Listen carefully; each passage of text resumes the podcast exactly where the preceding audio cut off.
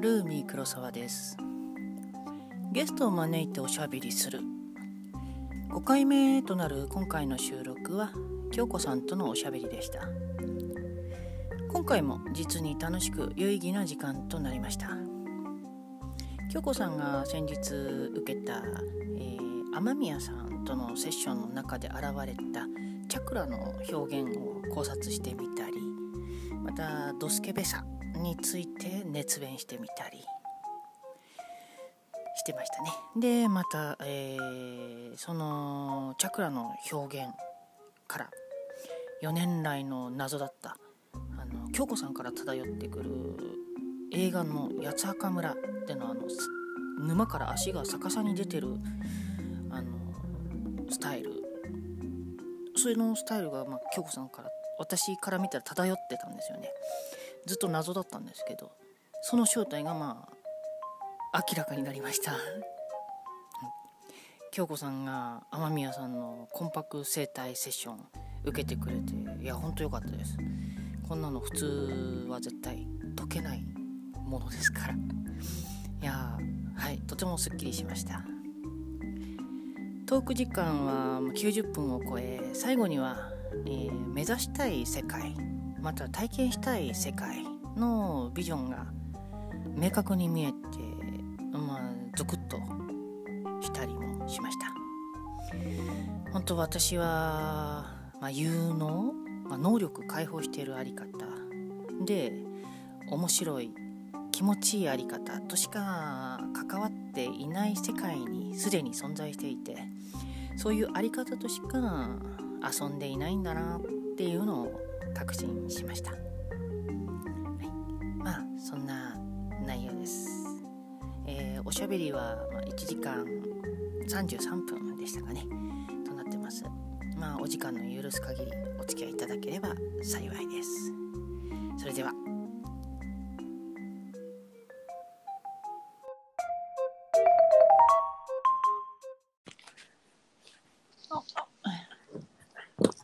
しもし。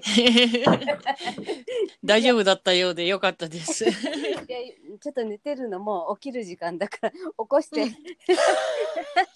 わわかりました。もうなんとなくもう覚えた。なんとなく。起こされたのか。ごめんねちょっと音痴でねこういうのがね。うんうん。いやでもつながれてよかったです。あよかったです。ええーじゃあ、すいません。今日もよろしくお願いいたします。ます多分もう、京子さんとだと、だから1か月ぶりぐらいになるのかもしれませんね。そうそうそうそう、結構経ってますよね。ねうん、ですよね。なるほど。うん、えー、ど、こう、今回一応そのチョルキンの背骨を一応、まあ、通過したところでちょっとなんかこう振り返ってみましょうかねみたいな ニュアンスでちょっとおしゃべりしてみようかなと思ったんですけど、うん、どうでした？どうでした？みたいな。いやもうこの、うん、この期間すごかったですね。やっぱりそうですよね。うん。すごそうだった。いろんな人がすごそうだった。うん うん。うん、でみんながすごいから、うん。うん、私もこう感化されちゃうみたいなね、うん、スパークし合ってるみたいな。うん。はるちゃんが一番すごかったんじゃないの？そうでもないそうなの、私的にはなんか、皆さんの方がすごそうに見えましたけどね。うん、そう。意外とこう自分のことは見えにくかったりしますからもしかしたら、うん、私もそれなりにすごかったのかな？どうだろう？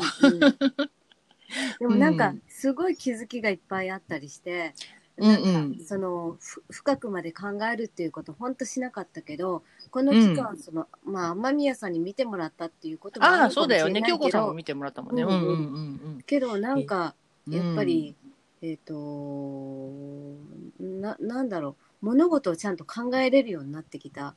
で、今日なんかあのえっ、ー、とねラジオトークにたまにあの、アップはしなくっても、いろいろ、独り言みたいな感じで、ポッポポッポ入れたりはしてるのね。で、今日もずっとそれを振り返り、見て、うん、ずっと聞き流してたって感じで聞いてたんだけど、うんうん、あ、ところどころでやっぱ喋るっていうことは、ちゃんと分かってね、理解してるなっていうふうに今思ったのね。言い直しながら。その時は、なんかとんでもないこと言ってたり、なんか、うん、あの、ちょっと違うこと言ってるのもあるんだよ。だけど、なんかこう、やっぱりずっと聞いて、遡っていってると、うん。ちゃんとこの時にこういうことに気づいてるし、あ、こういう時にこれ気づいてるっていうのが、あ、すごいなと思って、よくラジオトークでね、話すっていうのが本当に、あの、話すって大事だなって本当思っちゃった。書くと違ってまた話したことっていうのが、その時の思いではあるんだけど、あうん。割と的確に言ってんなって、あの、思考が入んないから、もう思ったまんまバーって言ってるだけだから、うんこれすごいと思いました。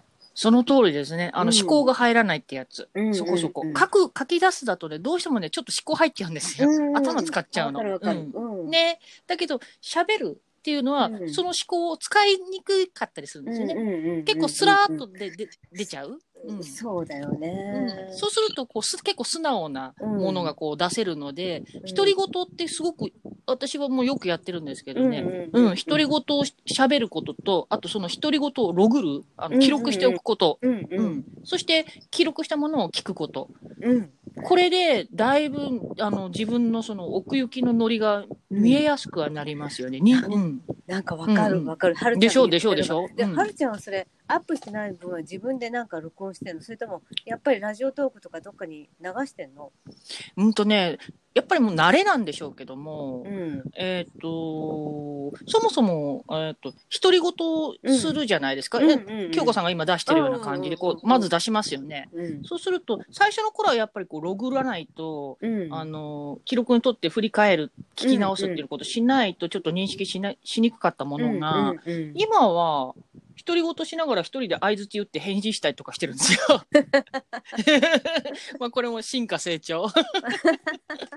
だから、うん、あの結構、あの、マシンとか機械とかに媒体、他の媒体に頼らなくて済うんむうんようにはなってきたみたい自。分でもその場で浄化浄化っていうか分かってきちゃうんだ。うん、あのまあ、前よりはね、昔に比べたら、うんやっぱり、それ、ただこ、こういうふうになるまでには、えっと、ノートだったり、その、ボイスレコーダー的なものだったり、うんうんうんうん。っていうのをずっと使ってましたよ。あ、うん。そうなんだうんね。うんうん、で、多分これもまだ最近そういうふうに、まあね、あの、うん。内側がだいぶ見晴らしが良くなったのうんうんで、うんうんこれはこの位置の私の意見だなとか、例えばね、あのあなるほど。そうこの位置の私のノリが今うん言葉で出たなとか、うんうんそういうのがまあ、ん認識しやすくなったわけなんですよね。うんうんうん。だから、あのーあ、そうやって思うの？みたいな、こう自分で自分にツッコミができるようになったみたいな。そういうノリはあるんですよ。うんうんうんででも、あの、これ、だから、結構私、結構やってるんで、こう、これ的なことは、なんだかんだ言って 10, 10年近くこう作業をしてはいたので、うん。ただ、わかりやすくなったのはここ2年ぐらいの話ですけどね。うんそう、だから、いい、いいはずですよ。まずログを取る、その記録を取るっていうことはもう絶対だし、で、京子さん特にそう喋り出すっうんていうことに対しての風が強かったわけだから、うんうんうん。うん、でも自分で気づいてそうやってやれててすごいじゃないですか。だから本当お面白いなっていうのがすごく分かってきて。でおお。それがね、た楽し楽しいっていうか、楽しいでしょ？うん、自分のことがわかるってやっぱ楽しくないですか？楽しいですよね。やっぱね。りねうん、え、私ってこうだったの？みたいな、例えばね。そういうのがこう、自分で認識できるっていうこと自体が結構こう、楽しかったり、喜びだったりとか、うん、わーみたいな、こうね、結構キラキラしちゃう。自分がキラキラしちゃうみたいな。そんなノリありますよね。ね面白いねと思いました。うんでしょでしょしかもほら、やっぱり、クソ真面目な人ほど多分そういうとこあると思うんですよ。なんかねやっぱり、うん。うんホロホロスコープでもずっとさ根詰めて書いてた時期がもうずっと記録に残してるわけよやっぱり。今は夢中になってやってるみたいなそういうなんか、なんかどっかずっと集中してきたことがうん。今頃またそう喋ることでまたうんうん見えてくるっていうの、あれは面白いなと思い、うん、面白い。やややっぱりうん。あれがないとダメ、勉強勉強っていうんじゃないけど、うんそういう知識ちゃんとした知識だとか自分で学ぶ姿勢があった上で、やった上で喋るっていうの、ただ単にこう、話すんじゃなく話すのもまあいいのかもしれないけど、うんうんうんうん。私の場合は多分そうやって学んだ後にあこうんういうことだなって気づいて話すっていうのがすごい腑に落ちる。うん。で、向いてますよ、その方が。うんな何しろほら、ヤギも持ってますしね。そういうクソ真面目さ、地にあ、情報をね、地面に着地させる作業が多分、京子さんがやってたその書き出しなんですよ。なるほど、そういうことがそういう意味なのね。うん、イメージ的にね、まあうんうん、情報ふわふわ、情報大体ふわふわ浮いてるじゃないですか。あ浮いてる浮いてる。う。ん。それをまず掴んで、自分でこう、咀嚼、飲み込んで、うんうんうん、で、あの、自分の体を通して、着地させる作業として書き出し、ノートに書くうんうんうんう、んみたいなことを、まずやると思ってるんですよ、私的には。うんうんうんうん。で、そういう作業が上手だったり、得意だったりするのが、その地の属性の強い方。なるほど。うんううん。ん。で、逆に、あの、他の属性が強い人だと、こういうことをやらない場合もありますよね。うんっうんうんそうしなくても分かっちゃうもんね。ていうのもあるし、うんあと、着地とはまた別の方向からアクセスし,、ていくで、うんうん。で、最終的には着地しなきゃならないんで、うん。だけど、ただ、私たちみたいなこの地の属性の強い人たちは、こう、好きだし上手なんですよ。そういう人、そういうう属性の人たちよりも。なるほどね。うん。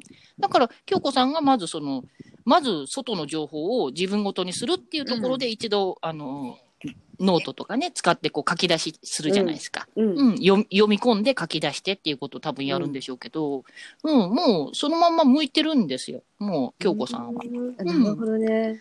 うん。で、地面の属性だから、うん一回着地させたら、今度それが地面に潜っていって、うん奥まで行ったら今度帰ってくるんですよ。ああの、あ、うん。で、帰ってきたあたりで今度喋り出しができるようになるんです。うんうんで、ちょっと花が咲いたみたいな、これも開花みたいなもんですよねう。んうんうんうん一回地面に着地させて、今度それを沈み込ませて、うんで一番奥、最奥のところまで到達したら、うんあの、またこう上がってくるみたいな。うんなるほど。それで芽が出る芽が出て、うん、花が咲くみたいなところが、今度次のその、次のステージになってるので、うん喋り出しっていうステージ。うんうんううんん。で、多分喋り出したら今度は、またそれで、潜って上がって、今度動き出すっていう方向とか、うんうん、あの、実際に行動、アクション。まあ、喋るっていうこともアクションなんですけどね。うんだからたんびたんびで結構一回潜るんですよ。潜って現れて、また潜って現れてっていう、こういう行動が上手っうんていうかね、得意っていうか、ただ、その自覚が、まあ、あんまり、私もなかったんですけどね。うんうん上手なんですよ、きっとこれ。あ私たち。ななるほどね。地はね。うん。うん。うん。地の属性は上手なので、うん、あの、す、もうそのまま今やれてる状態ですよね、きっとうね。んうん。うん。実際、京子さんの書いたものって、なんだろう、文章が上手かって言われたらそうじゃないはずなんですけど、そうじゃないはずって失礼なんですけど、うんただ、やっぱりね、響くんですよ。うんシンプルに響く。うんうん。あの、過敏な感じで派手じゃないんですよね。うん地味なんですけど、シンプルにパン、あの、バーンって響くっていうのかな。うんううんん、うん、そういうのがやっぱ京子さんの特性でもあると思うので、あ今やってる作業は、どんどんどんどんこう、なんていうのかな、もう凝縮していって、こう、うん、絶対面白いはずですよ。うんでね、あの、私、うん最近、あの、除草剤について書いたじゃない？除あ、草剤。だかなんかね。そうそうそう、うんうん巻かれて嫌だったみたいなことを書いてたんだけど、うんそれってね、最初はうん怒りしかなかったわけさ。でも、うんうんななんか異様に除草剤ってことに対して異様に怒ってる私がいて、異常なんだよ、うんそれをもう悪魔的なもう敵視的な、そこまでやりますよね、京子さんってね。うん、でもね それふっと気づいて、うん。なんでここまでね、うん悪って思うんだろう。だって逆にそれがないと困ってる人だっているし仕方なく使ってる人もいるし、別にそんなこと考えずにね、やってる人もいるのに、うん。なんで私そう思っちゃうんだろうってふっと思った時にあうんうん。これは除草剤っていう言葉自体にさ例えばうん。いろんな人がいろんな感情を持ってるじゃん。その思いを取っちゃって、それで悲しんだり、すごいあれをしてたって、で、うん。いうことに気づいたわけさ。で、うんうんうんうん。あの、自分は自然の、きょ自然と共存したいっていうのがもともとあったっていうことを思い出して、うん。だったら、あの、うん。な何？今までみたいに上から目線とかで、あの、その、巻かれたことを、管理会社の人のことをいろいろ言うんじゃなくって、自分が今度協力する、交渉する、それで、うん。なんかできるんじゃないかなってふっと思ったのね。うん。そういうなんかうそそればっかりをねあのうん。恨んだりつな、なんか文句言ってるばっかりじゃなくって今度は自分が実際に行動を起こして、うん。じゃあまかれないためには結局うん。草をね自分で管理しますとか、うん。自分が手入れします。そこだけやりますんで、うん。まかないでくださいっていうことを相手に話す。であの、うん。ふっと気づいたらその環境周りの環境って、まあ、雑草っていうのがいっぱいあるんだけどクズって植物もすごい嫌がられる植物なんだけど、あれってうまく使えば伝ってリースになってクリスマスとか楽しめるわけねいろいろ植物、うんうんうん。あそういう感じで使う使うっていうこともできるから、うん。私がそのかんその場所を全部じゃないよ、うん。でもその一部の場所をちゃんと自分これ管理してそれもやるんでっていう感じでうんやると、何そうのん。植物を使って、あのいろんな人に提示もできるわけじゃない。なんかそうね。雑草は怖いいわけじゃなく、悪いわけじゃなくって使えるよみたいな。あ、うん。だから私はこういう感じのことをやりたかったんだなっていうふうに思ったらね、なんかね、あの、うん。未来がひ開けるっていうかさ、なんかうん。パーンと開いた感じ、自分うで、ん。うん。なんか気づいて、あ、あ面白いと思って、怒り、怒り、もともと怒りだったはずなのに、その先にはすっごい答えもいっぱいあって、でも、うん絶対潜ってみて、あの、感じないと分かんないことだったなって。うんそうなんですよねちょっとそれを感感動しちゃってて。うん。感動しちゃった？うん うんそのほらものすごい怒り持ってる時ありでありますでしょ京子さんって。うんその雑草草のこともそうだろうしお金のこともそうだあろうし。あの、うん、ものすごいこう深い位置まで降りる時のエネルギーとしてその怒りパワーを使わないと降りれないんですよ。それだけ深い位置なんですよ。それがそれの答えがあるっていうかそのドアがあるのが、パーンって開けた時のそのドアは相当深い位置にうん。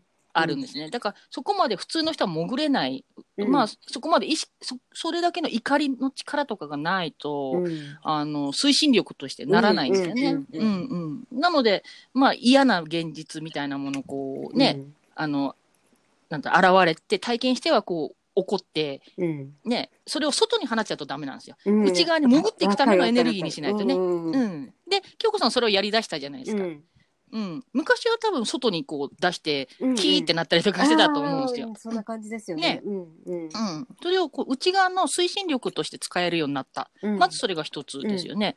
で、その、潜り先、ドドアがあるところうんっていうのが、まあ、なんというか、えっ、と、土星的なところであったり、うんうんうんあと、まあ、み冥王星的なところであったり、あったり要するに自分にとってものすごく深い位置うんなわけなんですよね。うんうん。で、そこまでたどり着かないと、反転できないんですよ。ひっくり返せない。うんああうんううんんで、ひっくり返ってまた地上に上がってくるわけじゃないですか。うんうんうんうんうん。で、喋り出しができたり、アイデアが浮かんだりとか、うんうんあ、じゃあ逆にこういう風にすればよかったんだ、みたいなのがアイデアが出出たでしょ？うんうんうんうん。これはもうものすごくヤギっぽい仕事してるますよね。ヤギ座。うん本当にあの、重心パン、パンちゃん、うん、うんあの、ヤギ座のね、あの、うんうん彼、彼って。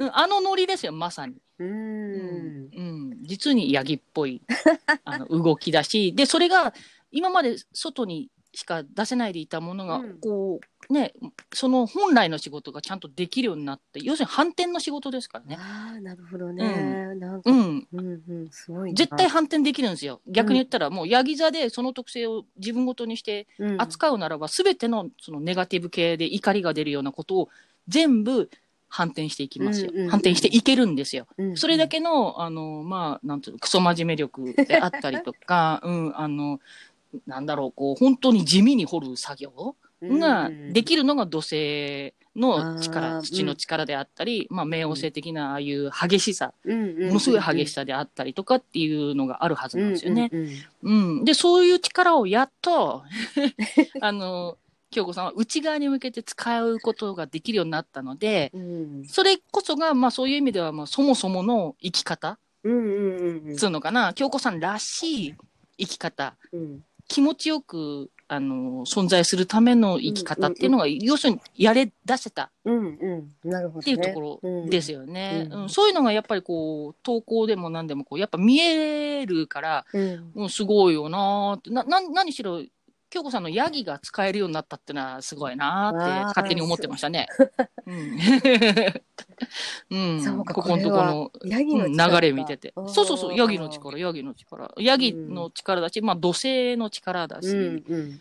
うん、すごくいいと思いますよね。ヤギ、らしいなーって。ヤギを守ってるのが土星だっけ？冥王星だっけ？うん、うん、そうそう、守護星。守護星がうんうん、うん、土星。か。うんう。ん、うん。で、ヤギって、あの、ホロスコープで言うと10番目じゃないですか。うんうんうん。だからやっぱりこう、なんていうのかな。私はあんまり好きじゃないんですけど、統合っていうワードあるじゃないですか。あ、統合。あのうんうん統合しましょう、うん統合ししてるし。うん。まあ、ノリとしてはあれに近いし、あと、オック的なノリあー私とも、か、オックのノリはうん苦手なんだけど、やっぱそうか。え苦手なの？苦手なの？オックオックはちょっと苦手じゃない。なんか、えー、あすごいびっくりした。の、だ誰にでも、なだから、オックの人って結構苦手なんだよね。あの、奥行きがわかんないっていうか。おお、やっぱ風なん、風なんですね。そもそも、そもそもがだっって、京子ちゃんってそこですもん。銃がやっぱり、うん、強い、強いっていうかね、テーマっていうか。うん。なるほど。じゃあ、そこで封をしてたから、やっぱり入らなかったんだな、今までね。うん、ううん、ん。うん。かもしんない。だだって、うん、ええあ、そうなんだ。いや、オッうん。奥のあの優奥しさは苦手。あこまで深くさ、思えるって苦手とかってすっごく思ってたもん。ああ、それはだから自分の中で奥行きをこう否定してたからじゃないですか？うんうんうんその一番深いところ？うんうんうん。の部ね。分。うん。ここがだから開けちゃえば、うんまあ、ノリとしてはわ、あのーあ、やっぱり私、奥的な部分ってあったわ、みたいに思えるかもしれないですよね。なんか、大嫌いとか嫌いはほら、大好きの反対ですから。ああ、そうです、そうですよね。そうね。うん。で、あとは、あの、タロットでいうところの運命の輪っていう、あの、じゅ中華。うん。そうそうそうそう。ああいうのとか。要するに、まあ、統合してバランスを取れる。うん。まあ、たバランスを取れるっていうのもあるし、あと巡らせる？ぐるんぐるんさせる。うん。うん。うん。だからほら、潜って、ひっくり返って上がってこれますでしょ、うんこれが、この力が銃の力でもありますし、うん。うん。下に潜って、で、ひっくり返って、うん作用、で、戻ってくればこれ輪っかじゃないですか。こうんこの循環がまず一つ。で、あなるほど。地上、うん。で、今度地上から伸びていく開花の力で上に戻っていって、うん。で、今度、まあ、枯れるんですけどもね。うん 枯れる植物ののぼす成長するあれで、てっぺんまで登ってったら、今度枯れるっていう。力を使って地上に着地するじゃないですか。うん。うん、まあ、た種になって戻るとかね。まあ、そういうのもあって。種として落ちたら今度また種が下に潜って、うん。うん下まで行って、で、上に上がって、とか。まあ、そういう循環巡りなるほど。これも全部銃の力なわけね。うん、あの、双方向の巡りになると10の力ですね。へえ。うん。だから、下に潜って、戻って、うん。上に上がって戻ってって、うん地上をちゃんとベースにできるように、うん。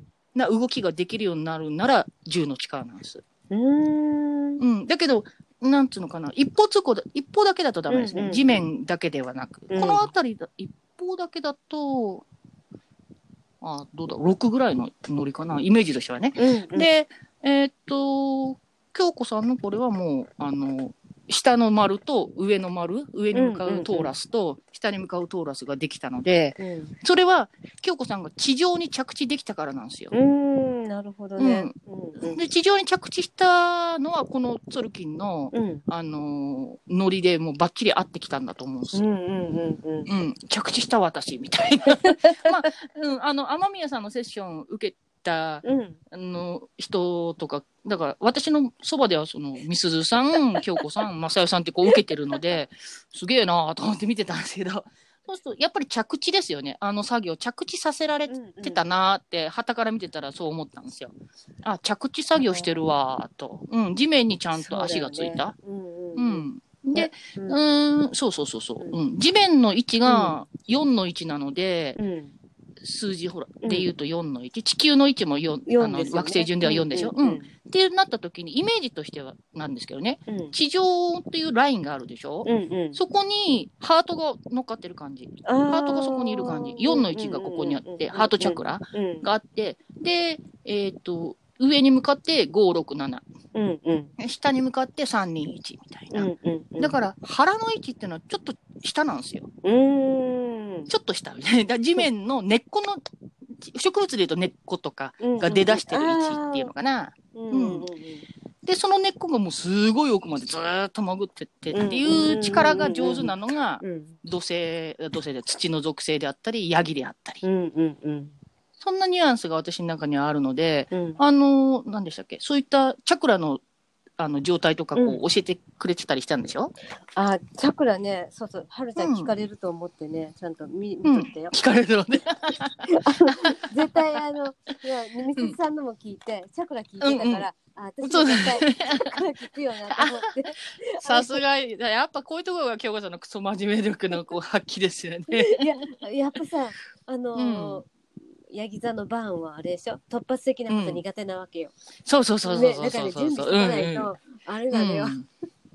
うんでもね、やっ私、ぱりね、うん。私言われたの第一チャクラは星空で、でおー、下が星空。ううんん。第2第3はね特にな何も言われなかったんだけど、うん第4チャクラの感情がすごい強いっていうか大きいって言われてで、うん第5チャクラに、あのー喉のところがね女神様が持って、水亀を持ってるんだって。だけど止めてるんだって。うん。だからトートークを癒せってトークすることでね癒せって、まあ、気持ちも浄化するから話してあげる、ういいことも悪いことも話すことが癒しにつながるって言われて、あら、やっぱりそうじゃない。って。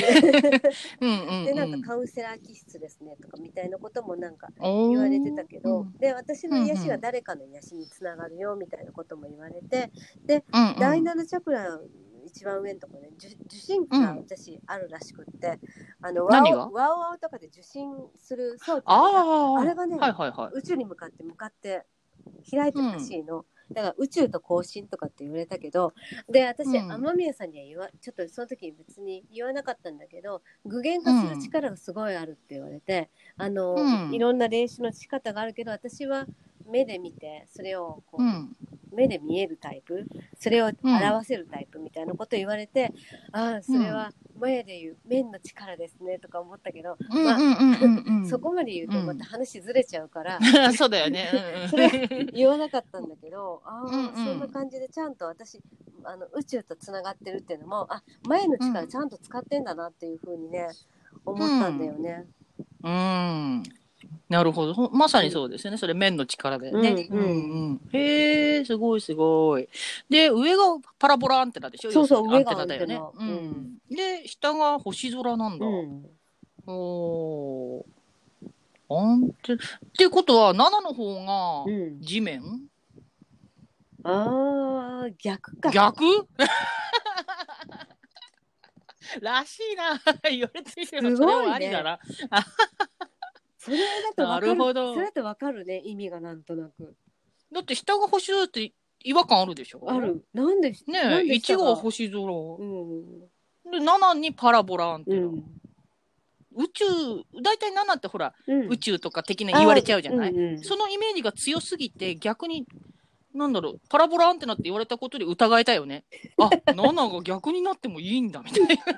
えだから私もねこれ意味が全く分かんなくってだから分かんないか分かんないままほっといたんだけど、今言われて、うんうんうんそうだね、うんこれ逆かもねどっち逆かも。うん、だから、そういう意味では、なんだろう、この、京子さんの体、うん。肉体、まあ私肉体、身体のことをこう、うんうん。神の体と書いてね、うん、これはこれで一つの神だから、うん、神だと思ってるので、うん。ってなった時に、その神の現れ方もうんうん。人それぞれだと思うんですよ。あー。で確かにチャクラっつってこうね、地面からうん。宇宙へみたいな風に言われるんだけど、うんこれひっくり返る人がいたっておかしくないよね、とは思うんです。で、思うけど、うん。なかなかそうは思えないけど、京子さんのこれ聞いて、あ、いいんだと思えた。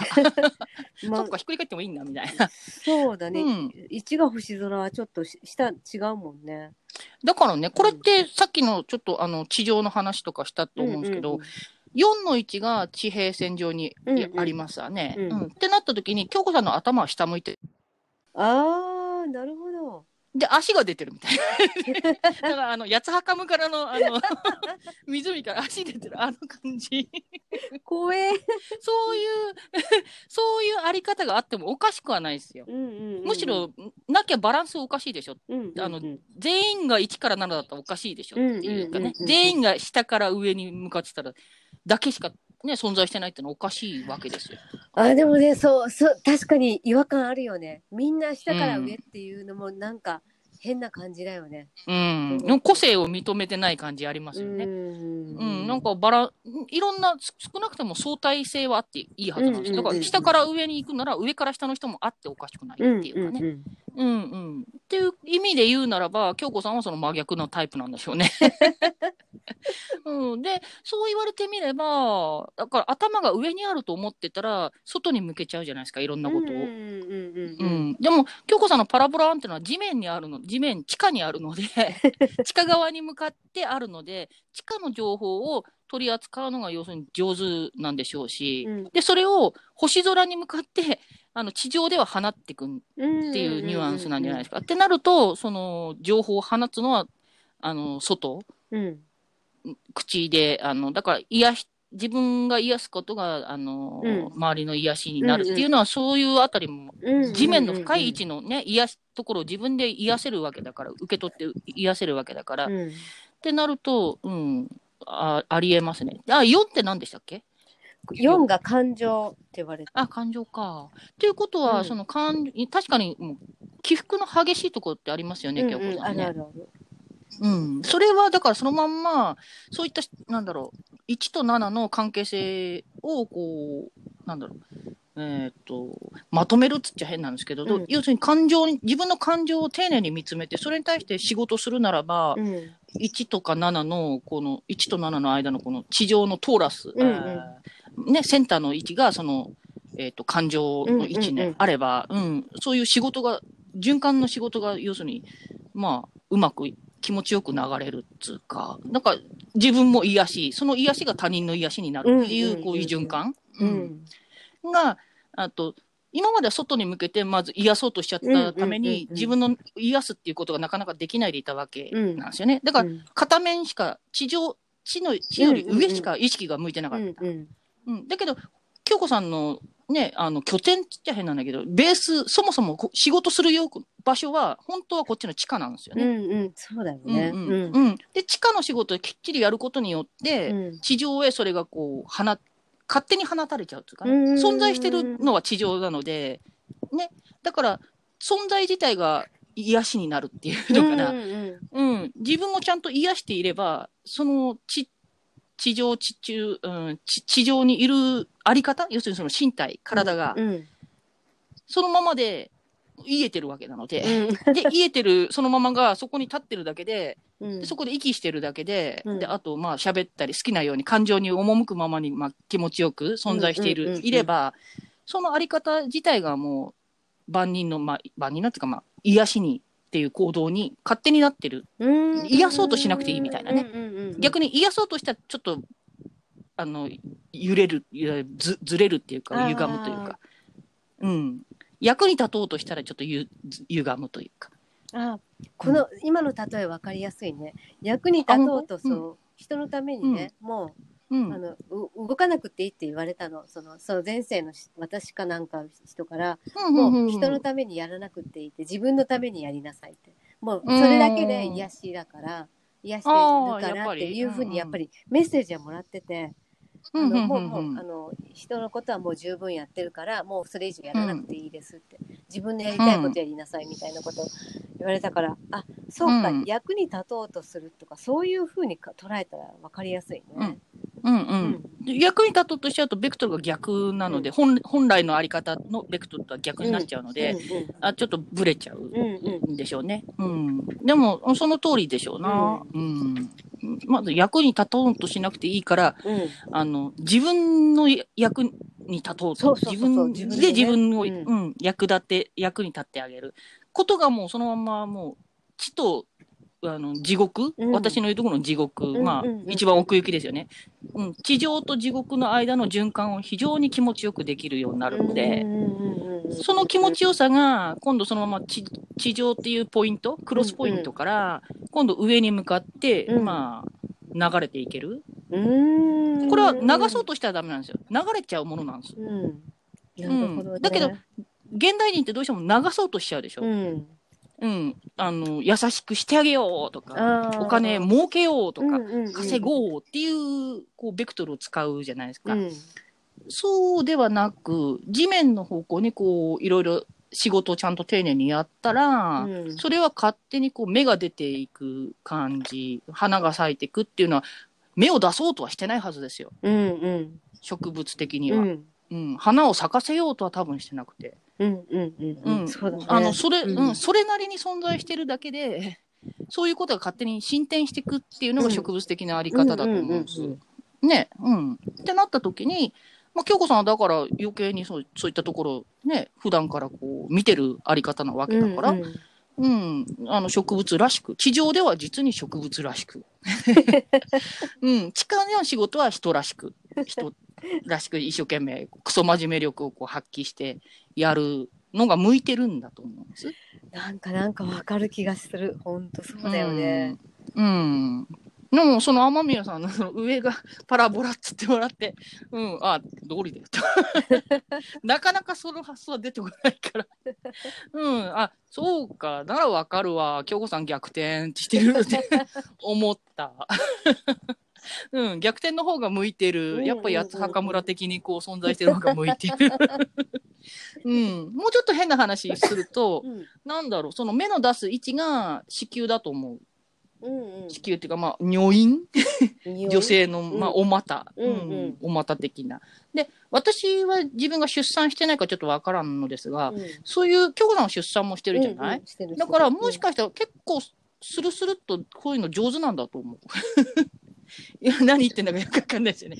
うん、お股力っつうのかな。うん、子宮とかお股力はそういうのに向いてる。うん。なる京子さんもほまたは。どなんか今ねうん。ズゾってきた。そういうこと来かた？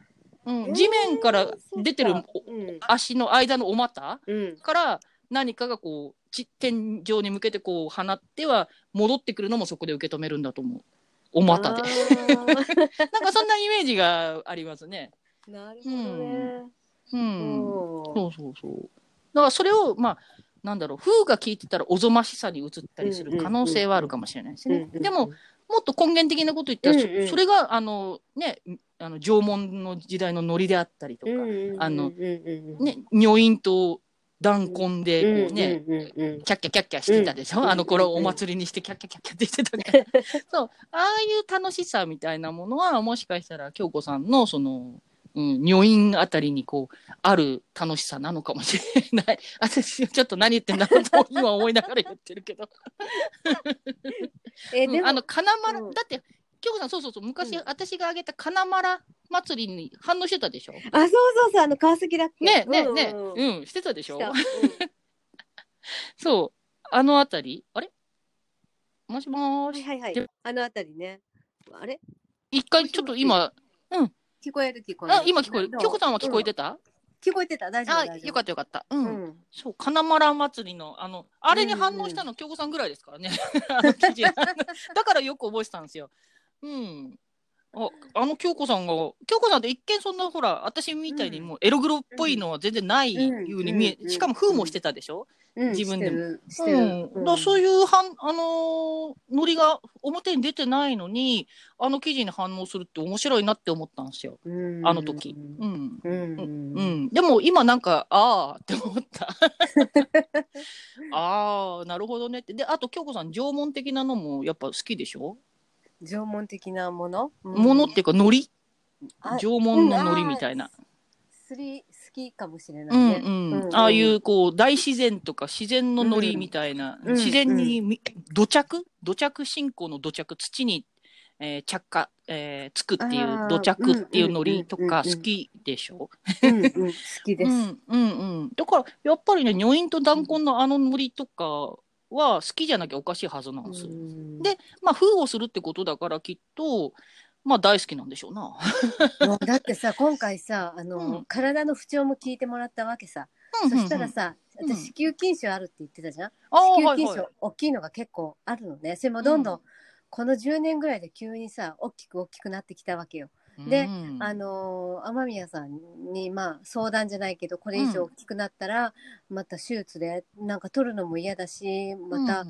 あのー閉経したら小さくなるしなって思ってるんですよって言ったら子宮が答えたらしいよ、私を見くびんじゃないわよみたいな、ああ。あの何？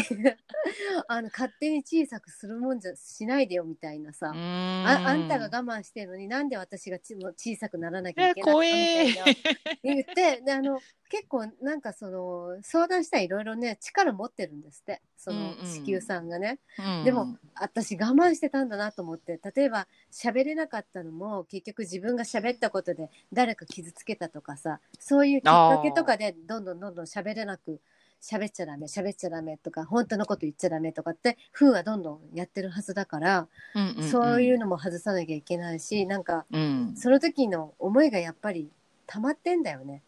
そうだろうねうん。すっげえ今、ゾーっとしたもん、なんか。今のその子宮の声聞いて、あの、京子さんが今言ったけど、ううんそれ聞いて今、体の鳥肌、怖っと思った。超怖いわ、と思って。だからよっぽどだと思うんすよ。だって、クソ真面目でヤギなさ、京子さんがさ、で、しかもほら、天地が逆なわけでしょ？パラボラが下にあってさおお股は上に向いてるわけでしょ？そもそもそこが地上仕事をするはず、ち地上仕事、そうだよね。うんうん。地上から上に向かってこう行く流れの仕事を、まあ、自分がすると思ってる位置なのに、うん。ねえ、うん、塞がれてたら、そりゃあ、禁酒にもなりますよ。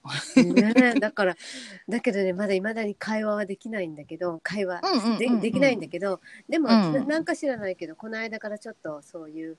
あのーはって気づいた時にそううん交渉とかって言葉が出て、ああ交渉すればいいんだとかいうふうには出てきたから。徐々に徐々にあのうん開いていこう、自分も開こうと思って、うんうん気わかんないけど封しちゃうん、いや、うん。うんうんうんうん。あすごいじゃないですか。交渉ってこう、パンと浮かんだのを、こう、ちゃんとう受け取れるようになれたってことは開いてるってことですよ。自分がそこに向けてね。うんうん。あ、よかったよかった。どんどん多分それ、あの、もっともっとしっかりキャッチするようになるし、これはもう慣れですから。開けちゃったら結構楽。そこからは早いっす。開くまでは大あーそ変っ。かそっかうん。うんうん私も早かったっす。開いてしまえば、もう、で、あ、あと自覚？あ、開いちゃった私ってこう思ってれば、もうどんどんひあの開けてるんだろうかどうだろうかってこう疑ってるんじゃなく、あ、うん。もう開通しちゃったね。ああ、もうどんまい仕方ないよねっていう諦め。うん、ポジティブな諦めを使っていくと、ううん、もう結構こうダイレクトに分かるうようになると思いますし、うん、そう。でも、それはやっぱり抵抗があるうちは本当にきついので、いろいろとね、あの、うん。頭で考えてることと、うん。お股で考えることは違うから、違うんだね。うん、本当違う思のっ。た。うん。うん、うん。だから、この、あの、ジレンマみたいにうん。葛藤しちゃったりししちゃうじゃないですか、現代人は。うんうんうん。だからずっと封じてたんだけど、うん。もう、あの、お股も頭も自分なんだっていうところを、中間の位置で、感情の位置、京子さんの場合4の位置が感情であれば、うんうんうんうん。感情の位置でちゃんと納得してしまえば、うん。腑に落としてしまえば、どっちの話も聞いた上で、気持ちいい方を選ぶっていうことが多分できるようになるので、あー。うん、あの、理性でどうこうじゃなく、で、感情、かあの、お股の感覚だけでもなく、うん、どっちも聞いた上で、どれが気持ちいいかなとか、うんうんうん。どれが全体にとっていいかなっていう、うんうん。その10の1のノリなんですけどね、この辺りは。あーうん、自分だけじゃなくて全体にとって、うん。全体っていうのは他者とかじゃなくて全自分にとって、うんうんうん。うん、あの本当全自分にとって全てが何もかもが自分だと思えてる意識位置うん。なので、うん。全自分にとってどれが一番気持ちがいいかなっていう風な思考の仕方が多分できるようになるはずなんですよ。うん。うんでそういうのはもうそもそも多分得意なはずなので、うん封をしてたからまだ今ねああまりピントが来ないかもしれないけど、うんうんうんでも感覚としては多分分かってるはずななので。ななんとなく分かってるでしょでしょ、うんうん、そのあたりを今度うん使っていくんだと思うんですよ。うん。それの、あの、始まりが、だから、このトルキンの背骨機関で、何しろ、落とし込む必要があったので、落とし込まれたんでしょうね。着地、着地させられたというか、まあ、着地する気で周り、周りっていうか、他の自分は思ってたわけですよ。このタイミング使って絶対着地させてやると、まあ、他の自分の中の他の自分は思ってる。ああ、そっかそっか、そういうことか、うん、そう、そういうのに使われちゃうんですよ。こういうサイクルの、うん、あの、ギャップ筋であったりとか、例えばね、うん、ソル筋の背中、背骨器官であったりとか、まあ、あと春分とか秋分とか、冬至とか夏至とか、お盆とか、そういうタイミングって結構そういうことに使われがちですよ。ああ、だから異様に眠かったり、異様にしんどかったりするわけね。そういうのってありますでしょ、ううん、そうそうそう。それは情報の送受信がすごいことになってるから、うん、あの頭はあんまり使ってられないっていうのもあるんですよね。だからで変に頭が使っを使っちゃってるとその狭い、頭ってどうしても制限があるので、その制限枠の中で何とかしようとしちゃうからいや、うん、ちょっとそういう仕事するのやめてくれるってことで、こう体が、もう寝かせちゃうっていうのが、うん、脳みそ寝かしとくっていうのがあると思うんですよ。うん。でもね、この期間、あれ？聞こえてるかな？うん。あ、この期間、その背骨の期間に面白いなと思ったのが、うん、アゲハチョウの幼虫が今、さなぎになってんのね。うんうんうん、ああ、目の前にちゃんと現れたなと思って、さなぎになってさ、飛び立てばそういうことじゃん、自分の中で。今がそういう時期だっていうのが、うん。分かるように面白い、そういうことに気づくと面白いなと思って。でしょうでしょう。連動してるのが分かるでしょう、うんうん、そうなんですよ。面白いんですよ。こう現れが自分の内側のやっぱ反映なんだなっていう、うん、反映なんだなっていうのが、こう分かってくるとあのー本当楽しいですよね。連動してるっていうのが分かるとね。うん。うん、まあ本当もっと自分とね自分のこと、そういうこともっと深掘り深掘りっていうか見ていかないとあれだな、うん、でもお股とそうやって頭がつながってるとは思わなかった。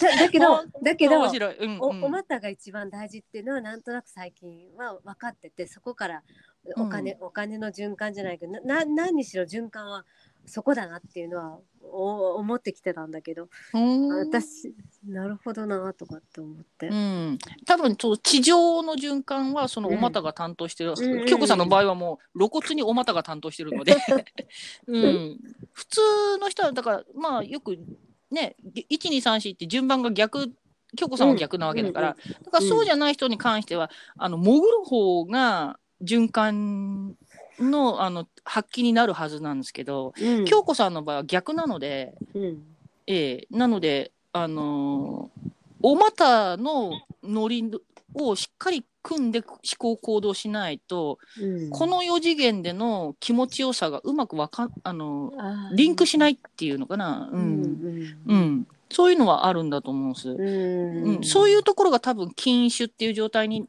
を表現して来てるところなんだろうなと思って、うん、うん、で私のあの、まあ、仲良くしている人がやっぱり禁酒を持ってるあり方で、うん、うん、でやっぱりねあの非常に私的にはあの開けてる部分が強い子に見えたんだけど、それでもやっぱりあのそれと同じぐらい我慢してるのもすごいんだろうなって抑え込みもすごかったんだろうなっていうのが思っていて。で京子さんの場合は 本当に外に出さないでいたからお股的なノリを外に出さないように封じたじゃないですか。うん、でも、うん、やっぱり基本は縄文のその弾痕と女院でキャッキャウフフしてるような素直な純粋な広く原始的なあの、原始的な気持ちよさとかノリとか、うん、うん、そういうなんかあんまり余計なものが張りつくっつくっついてないピュアな、うん、なんだろう気持ちよさみたいな、うん、そういったものが発揮できるんだろうしそういったものが多分好きでもあるはずなんだと思うんですよね。うん、うん、あのいろいろ小難しいことを考えるのも上手なんですけどそれは絶対的に内側に向けるですよ、内側に対して使うんですよ。そういうのは、京子さんの場合は、うん。あ頭がパラボラなので。うん、でで外に出すのは星空に向けてこう放っていくベクトルっていうのはただただ、気持ちよさなんじゃないですかね。ううん。ん、ああ気持ちいい。ああ幸せ。ああ楽しいとか、うん、そう。ああうん大好きとかね。特に大好きだな、うん。多分、うん、うん。奥封印してるし、うん、そう。多分その大好きっていうあたりじゃないですか。ああ封印してるよね。でしょ？好き好き大好きキャッキャーみたいな。あのあたりじゃないですかね。ねそういうのほら、うん、結構あの、うんお近くで言ったら、まあ、みすずさんなんかそれ上手ですよね。うんうん好き好き大好きキャッキャウフフみたいなのをこう 放てるじゃないですか。うんそういうのは京子さんどっちかというと逆に封印してるでしょ？うん。うんうんううんんうんちょっとしかめっ面しながら、うん、私あなたのことは気に入っているのみたいなことは言えても 好き好き大好きキャッキャウフフっていうのはちょっとできないでいる部分じゃないですか。あああるあるあるあります。そういうとこありありまますよね。すうん真面目に、いや私はあなたをとても気に入ってる。あなたのこういうところが気に入ってるとかそういったことはできるんだけど、うん。うんあの確かに表現するのが苦手かもね、うん、言う言うとわざとらしいって言われちゃうから言わなくなるし。えなんでわざとらしいって言われちゃうの？わかんない。家族からはわざとらしいって言われるからあんまり言わなくないどんなこと言ったらわざとらしいって言われたの、うん別にあのうん、感謝だとかさなんかうんうん食器洗ってくれてありがとうとかなんかそんなんでもあななんでもねわざとらしい、うちの家族みんなあの、うん。私ひ否定するんですよ。私のしゃべることとか、あ、うん。あの主人とか子供とかもうん。なんか、あの私が自由自由にするのがななんかやきもちなのかな？なんかしんない。とりあえず聞かないの。話す内容も。じゃあ多分いや重いんですよ言葉が。え？重い。言葉が重いの？うん、あのね、その重さが京子さんの良さなんですよ、うんうんうん、うん。言葉が重い。で要するに重,、重厚感があるっていうのかな、ああなるほど、うん、そのあたりがやっぱヤギ的なねパワーだ、だと思うんですけど、ひうん。言葉のね一つ一つにね重厚感があるんですよ。うん、重うん重たさがちゃんとある、だからだからそのノリをこうなんだろう感謝します。キリって言ったら ちょっとね嫌なんですよ。うざいっつっちゃ変なんですけどね。こあの軽い人が感謝しますって言うならばなんだろうもうちょっとねカカジュアルに受け取れてうんうんってでしょ、うん。とかこう軽く返せるのに、京子さんのそもそものその重厚感をさらになんかこう感謝しますって言葉私あんまり好きじゃないんですけど、うん。あのああいったなんだろううーん飾りつけたっつってちょっとあれなんだけど、うん。さらにもうかっこつけたっていうのかな。少し、うん。あの作り作っちゃった言葉に乗せちゃうとうんうん。重すぎる、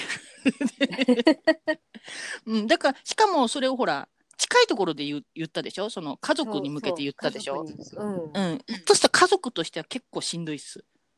うん、ああ私もね、う。んうんあのーあそもそも私その形式ばった言葉自体がもうそもそもダメなので格式ばったとか、けうん。格式づけちゃった言葉みたいな、うん。うん。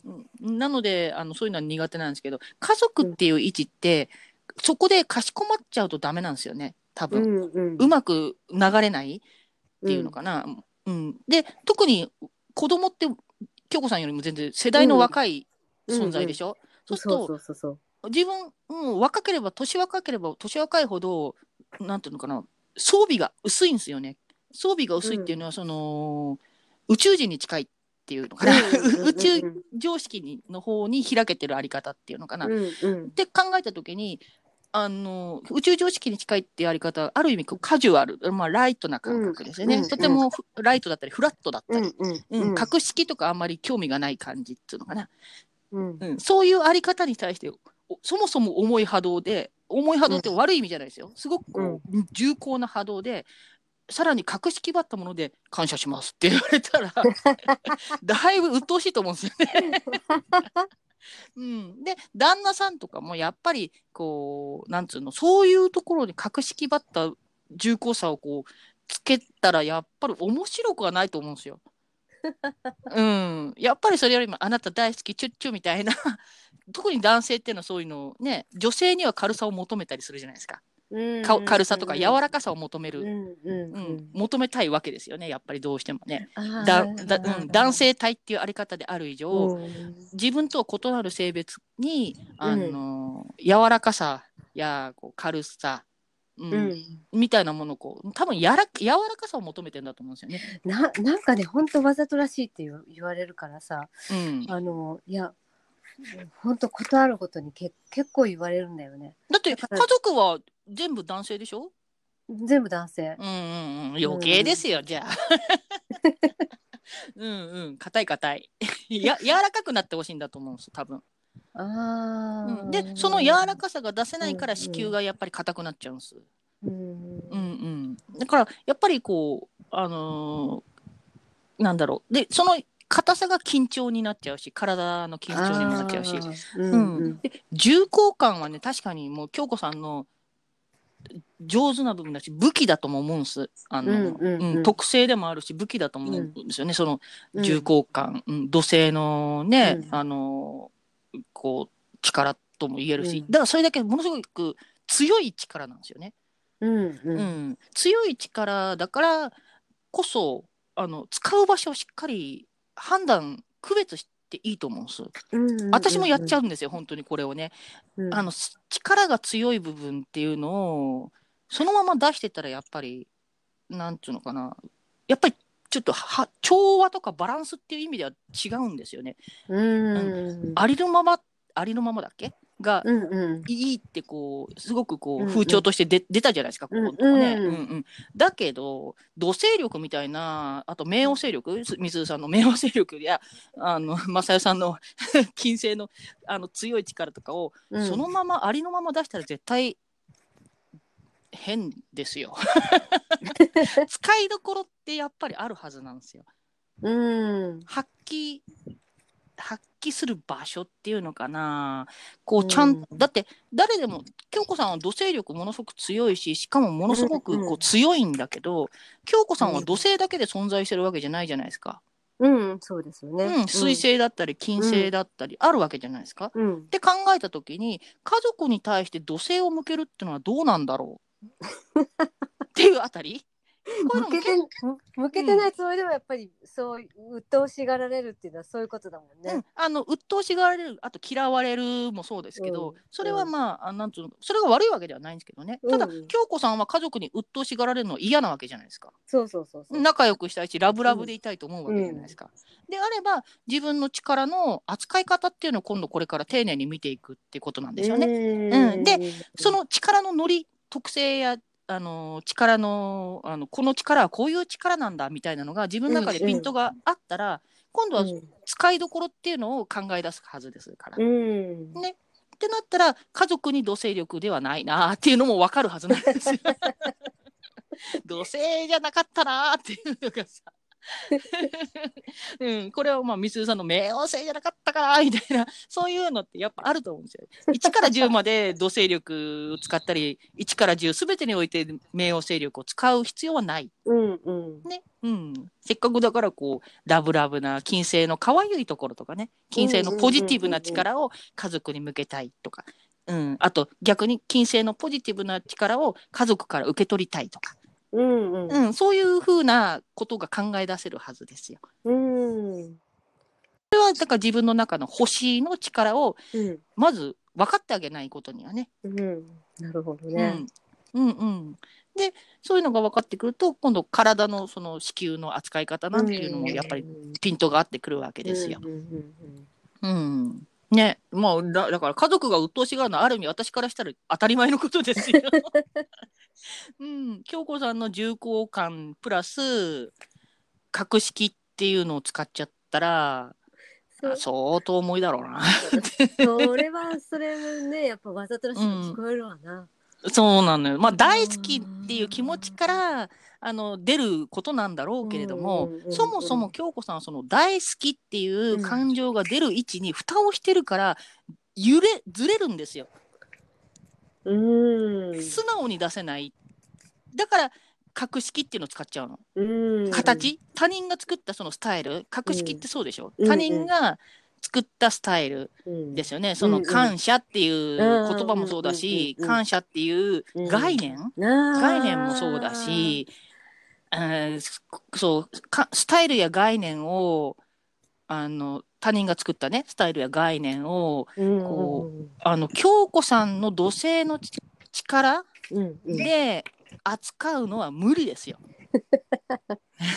無理っていうのは全然追いつかないんですよ。そのふさわしくないっていうのかな、うん。はまりようがないっていうのかな、うん。その形にうん。その形式にはまりようがない力をうん。無理くり当てはめて、うんうんありがとうみたいな キリッとありがとうみたいに言われたら お母さんうざいって言われちゃう。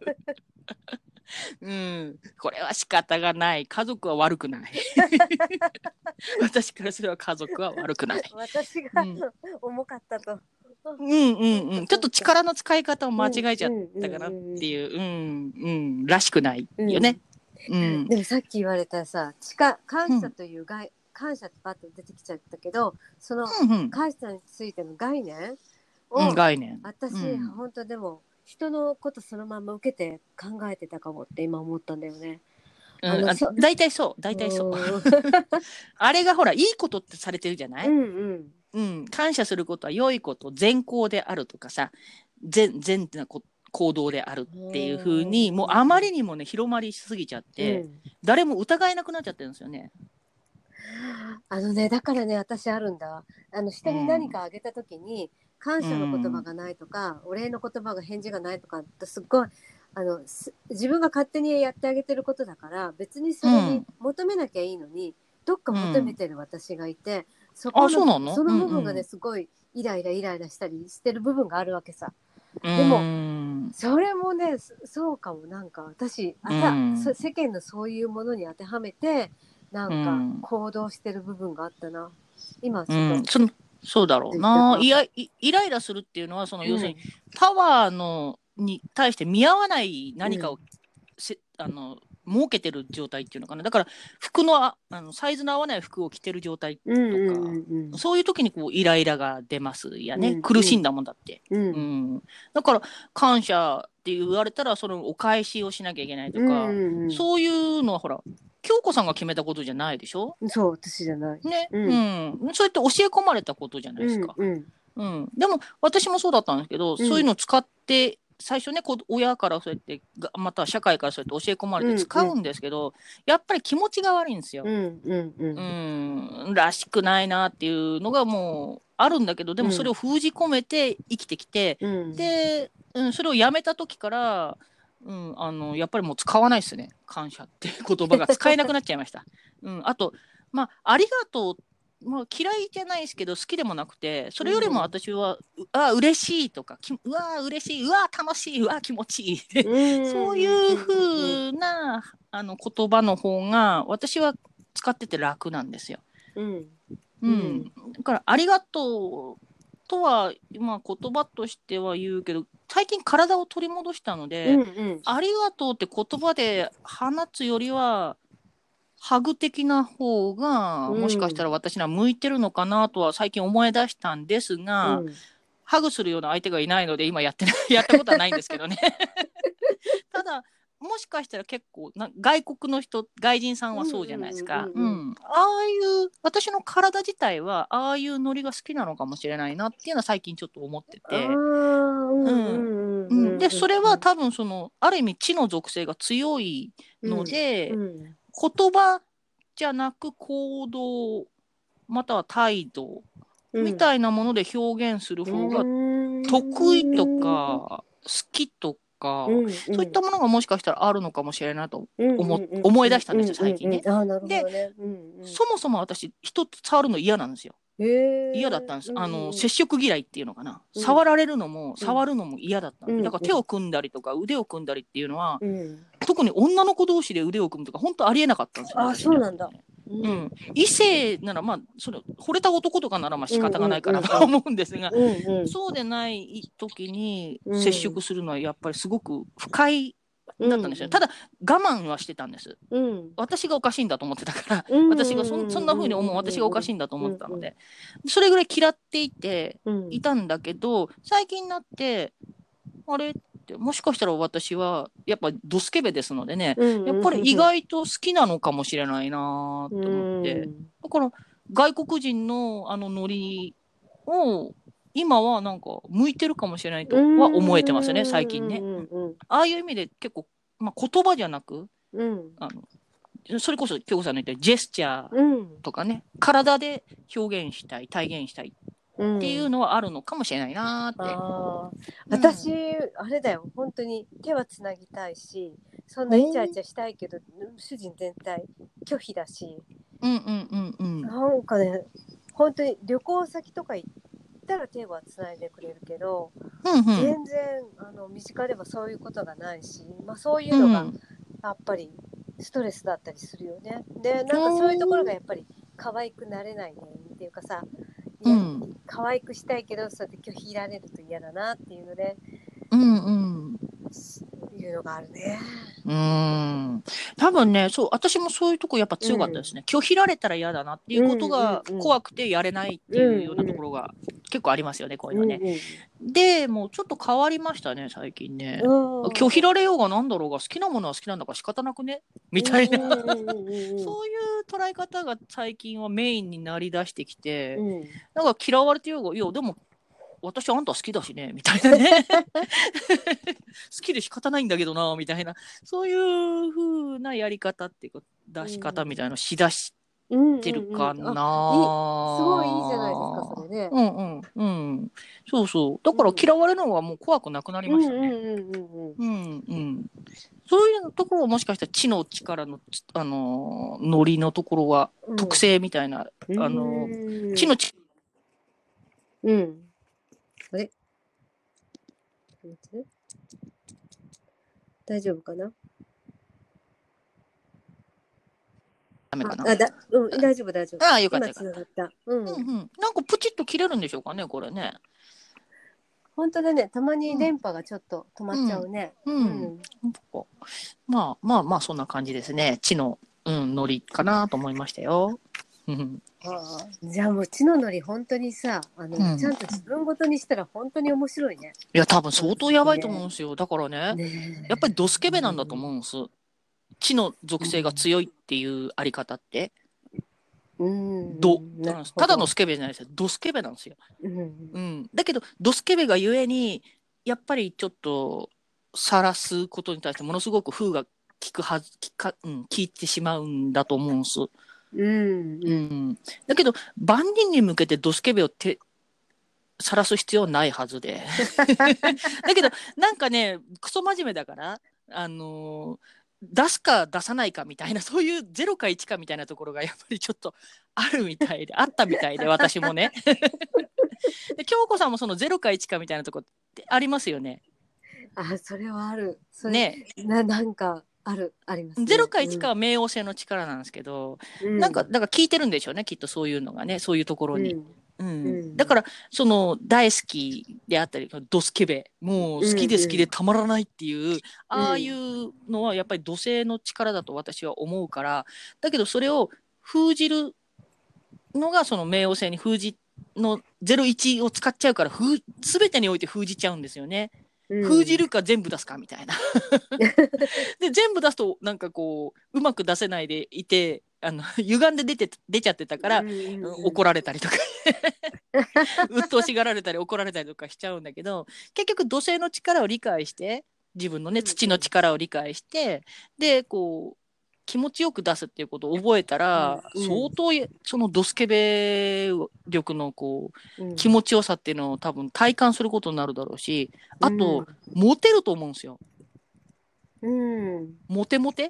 うんうん。あの万人にモテモテじゃなくていいんですうんうん。ここもね多分誤解してるんだと思う。自分の中で。0と1あー。ので私もそうだったんですけどうん。もうモテるかモテないかしかできなかったみたいな。モテちゃいけない、うん、モテちゃいけないか絶対的にモテるかの2択しかなかったんですよ、今まで。うんうんうん。それがまあ能力自分の能力をこう認識めきちんとめ、うん。認識していくことによってポイントっていうのを使えるようになったんですよね、うん、適材適所じゃないけどこう能力の発揮しどころとか使いどころとかうん。あそういうのがだんだんこう分かってきてうん。あそっかってモテたいところにモテればいいんだと思ったんですよ。うん。誰ににも彼にもモテる八方美人的な愛じゃなくて、うん。うん、私はこの人たこういった人たちにモテたいみたいな。例えば京子さんの場合まずまず家族にモテたいっていうのがうん。あるでしょうし、そうそうそう。あとは草友みたいなああいった、うん。あのなん自分の好きなテーマを掘り下げていってるような人たちとモテ、うんうんモテたいみたいな。あとこういった、ね。うん、私だったら多分この意識とかねこういった目に見えない領域の,、あの探求探索を、うん。あの尽力してる人たちと仲良くしたいわけだから、モテたいと思うわけですよね。こうやって選んじゃえばいいんだなと思って逆に私の好きなそういったところじゃないところを好きな人たちとはあのモテなくていいわけですよね。モテたいとも思わない？うん、むしろ遠くに行っててって。ううん。ん、私好みの人たちばかりをそばに置いて、キャッキャウフフしてたいだけなんだなって思ったんですよ。うんうんうん。うん。あそれなら一家を持てるっていう力を許しちゃってみたいな。ああ、うん。そこで許すが出てくるわけね。そうそうそうそうそう。そうもモテちゃいけないって思ってたしモテたくないって思ってたのは、要するに八方美人的なイメージがあったからなんだと思うんですよ。そのモテっていうことに対して。うんうんううん。ん、例えばあの有名人であったりアイドルであったりってもうすごい人たちがわーってこう来てるじゃないですか、うんうんうん。だからストーカーみたいなちょっとね、うんあの悪いあのエネルギー的なものも全部寄ってきちゃうじゃないですか、うん。でああいうのを見て私はちょっとや嫌だなと思ったんですよ、うんうん。うんだからあの嫌いなタイプにモテたくはないじゃないですか、そうだよね。うん、そういう面倒くさいことになるんであれば私はモテなくていいと。むしろモテたくないというふうに昔の私が判断したようなんですよね。うん。うん、昔にねこういう鬱陶しいことになるならモテたくないわみたいな、うん。うん、だけどそれはもう今の私だったらそういうことはもう大丈夫なわけじゃないですか。うんうんううん。ん、で今の私だったら自分にとって気持ちのいい人たちだけで囲んでキャッキャウフフしてるのがいいってこうそういうことを許せるわけじゃないですか、許せるあり方なわけだから、うんうんあそっかって、うん、あの嫌いな人たちまで相手しなくていいんだみたいな、うん それで、うん、そうすると体が緩んだんですよ、そう思った時に。ほっとできて、うん、で、あ、じゃあいいや、私もモテちゃえ、みたいな。だって、うん、モテていいっていうことをまあ許せましたよね。うんうん、そうそう。モテるってなんだろうみたいなのずっと結構私の中でテーマでもあったんですよ。うんうんうんうんだからあの熊野いうんうん熊野旅行行ったじゃないですか。私あの時モテたじゃないですかう。んうんねなんかモテてたじゃないですか。うんうんはるちゃん好きとかこう言われて、うんうんみたいな。あの時私はまだ風が効いてますのでね、うんうんありありがとう、うんみたいな。で、好きってこう抱きつかれても、うありがとう、うんみたいなのがやっぱあったんですよ。緊張でね。うん、あの時はやっぱりそういうのがあったけど今だったらそうやってやられても別に問題ないんですよね。うんうん、あの時は緊張感あったよね、はるちゃん。なんかあったでしょ？ガチガチだったでしょ？ガチだよね。うん。カカバーしてたって。カバー周りにあったって感じだよね。うん、すごい。やっぱりあれがね当時のデフォルトですよね、うん。あれでもだいぶ緩んだ方ですよ、うーうん。ん。もっともっとガッチガチだったんですよね。うんうん、でそれが今はだいぶドスケベがこう,、ううん。まくうん気も気持ちよく出せてる状態になれたので、うんこっからのどうモテていくかっていう モテを許していくかっていうのが、うん、自分の中で結構楽しみですよ。ああ、なるほどね。うん、そうそう。だから自分の未来が楽しみっって慣れてきたっていうのは、いいいいこといいし、楽しいですよねやっぱりね。でもそう見えてくるとかちょっとなんか光がさしてなんかわかるじゃないですか、このまんまこううんいあの瞬間って面白いよね。うん、面白いしなんかワクワクしますよね、うん。自分の中で、うん、自分に対してこう希望が持てるというか可能性を信じられるとか、うん。やっぱり楽しいですよね。なんか、うん。楽しい、うん。自信も持てるしね。そそうそうそうそうそう。信じていいんだってあの、いう感じになるもんね。うん、やっぱそこができだすと楽しいですよね生きるのが楽しいですよね。私はもう生きるのが嫌いだったので。うん、それがだから今生きるのが楽しいってこうやっぱり素直に思えます。あれもしも。大丈夫大丈夫ですよね。うんうんうんうん、うんそうですよね生きるの楽しいなってうん素直に思えててうん嬉しいっすもん。うんうんうん。そうだからやっぱり京子さんは金丸祭りですよ。うん。ねえ、いか、いかなきゃね。す本当好きなんだよ、そういうの。でもっと話したいんだけど、うん話。ねうん、あれだって神奈川の祭りでえ。しょ？そうそう、川崎で多分7月とかじゃなかったっけ？夏夏祭りだったもんね。今度ご主人誘って行ってきたらいいじゃないですか。うん、こういうとこ行こうみたいな。もしくは黙って連れてって「はい」ってなんか飴渡すとか。うん、本当だね。やってみたいね。うん、うん、ねそういう方向にもこう開けていくのかもしれないですね。今後ね。いやでも本当今日そのベクトルが逆転っていうのが聞いてね納得しちゃった。ああ、あのパラボラアンテナと。パラボラアンテナと下がね。と、うん、うん、ちょっとねピント合いづらいですよね。普通合わないですよ。わかんなかったもん。だから、うん、でも、うん、うん、うん、やっぱり八つはいやなんかね京子さんのノリの中に確かにね八つ墓村のノリがあったんですよずっと。ただ何を見てんの私はって思うじゃないですかそんなの。京子さんあお股から上しか出てないんですけどみたいな。でもこんなこと言っちゃらね何言ってんのって言われちゃうし多分以前の京子さんに言ったって絶対通じないはずなんですよ。だからそのねねね雨宮さんを経由したからこれ今ここで分かっ、うん、別れたことじゃないですか。うん、やっぱり時期があるんですよ。言言っていい時期みたいなのが私の中でも多分あったんだと思う。でやっぱりああいう人はちゃんと使わなきゃいけないよね。そう。ああ、うん、そうそう。使,、うん、使う。使うっていうか、分かんないことはそうやって聞けばいいし、教えてもらったらそれを自分なりにね、こう今話してて解釈がようやく意味が分かってきたけどそういう感じにさ、あの腹に落としちゃえば、こっちの力になるっていうかさ武器になっちゃうしね。そうそう腹に落とすまでの作業をやっぱりこなさなきゃならないんですよね。うん。うん、だけどあのセッションとか何でもあえて人の話を聞いても落とし込むっていう作業はやっぱりあんまりしないみたいですね。私はしてるので分かんなかったんですけど逆に。うん、落とし込むのが普通だと思ってたもんだからあのノリが分かんなかったんですけど、でも、うん、そういう要するに着地させない情報を着地させる癖がついてなかった。ってことですよね。ねうん。うん、でそういうとこを他人他者を使って例えば今回雨宮さんであったり、うん、他の、ね、人たち、まあ、常に私なんか他の人たちが全部自分事なのでだからあの京子さんが言ったこれが気になるうん、全部が全部気になるわけじゃなくてやっぱりポイントであるじゃないですか。やけに響くとかねすごく響くところをこう自分ごとにして受け取っては掘り下げていくっていうことはやっぱり日常的にやるもんですからなので、うん、あのそういうその作業が多分どんどん見晴らしを自分の内側の見晴らしが良くなる作業なんですよ。もう本当でもね、うん、あの最最近ようやく意味が分かってきた。よくはるちゃんがそうやって見見てるとかなんかそういうこと言っててもよく分かってなかったんだよね。うん、でみんなあのうちにこもってなんか自分の本当にやりたいこと見てとかって言うけど、うん、ないしっていう感じ。そうないしって言うんですよ。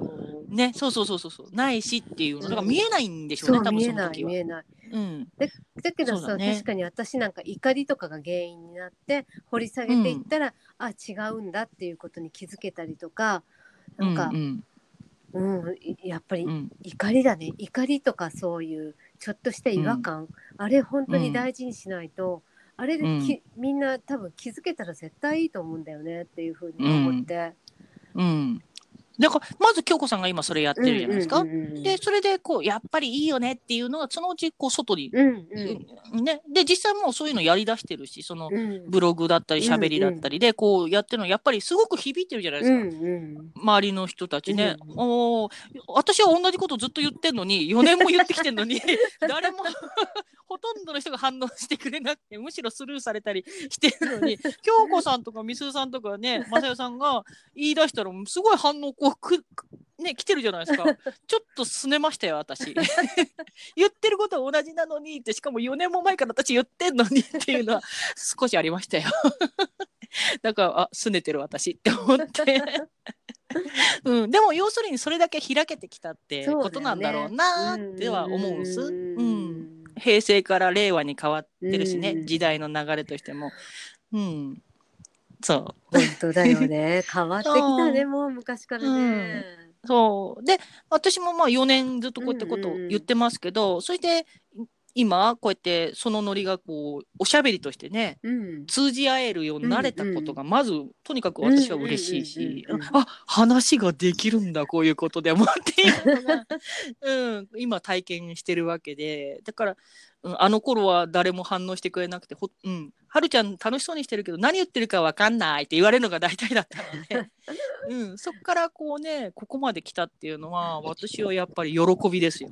いや分かんなかったもんねホロスコープのさあの各星座にな 星座っていうか惑星になって話しててアップしてたじゃん。うん、うんうんうんあの頃本当にわけわかんないけどでもなんか言ってるのはわ伝わるわけよ。なんか言いたいことがあるのはすっごいわかるけどわかんなかったけど、うん。自分が実際にあのやっぱり、あのホロスコープちゃんと見ようとかって決めて見出したら、うん。なんか、あうん。はるちゃんの言う意味がようやく分かってきたって言ったのに 遅いよね。今頃ねいやいやいやいや。けど、うん。そんな感じだね。いやそういうタイミングなんですよきっとね。うん。4年前からこう打ち出してはきて私も、ね、こういうこと言ったらおかしいって思われるからってうんうんうんうん封じてたことを言い出したのは4年前からですから、うんうんうんうん。でもねあの最初の反応はやっぱりシビアなもんですよ。うん、でもまあそれでもやっぱりあの何言ってるか分かんないけど楽しそうにしてるよねって言ってもらえたのでこうやってあのそういう変態っぷりをこう出してきたわけじゃないですか。うんうんうん、でそういうのはやっぱり響いてはいるわけなので,、うん。でその響いたのがその人の一番奥に届いたら、今度それがこう帰ってくるのにまあ4年ぐらいかかったり 2年ぐらいかかったりっていうことだったんだろうなと思うんです。うん、京子さんのだからある意味京子さんの奥ずいぶん深い人ほど時間はかかったかもしれないです。あ京子さんのその、ううん、奥行きまでこう、いうん。着地してそのうん私のうん。放った情報が着地して、うん。で今度また浮き上がってくるとうん。っていう、こうね、のをや、が4年だったのかなとかね。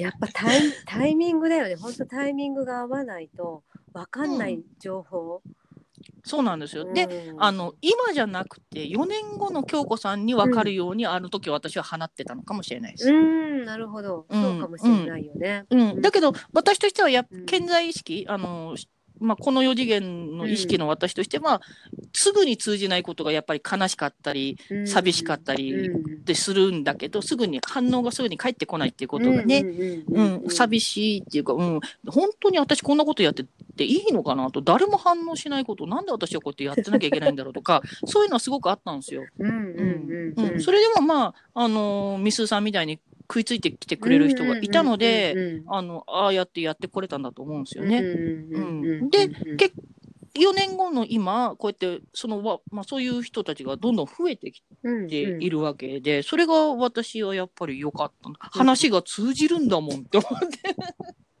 通じないのが当たり前だったのが、今私話通じてますから、うんうんそれは本当、うん。4年前の私に諦めてやんなさいねっていうことだと思います、うんとにかく諦めずにやりなさいって。うん大丈夫だからって、4年後は大丈夫だからみたいなね。うんうんうんうん、そういうのがありますね、今ね。いやでもこうやってやっぱりこう会話することによって今わかんないことがだんだんこう解けてきてたり、あ今のままでいいんだっていうのを言えるっていうのは、本当ははるちゃんのとは話やっぱかその後変わるんだよね。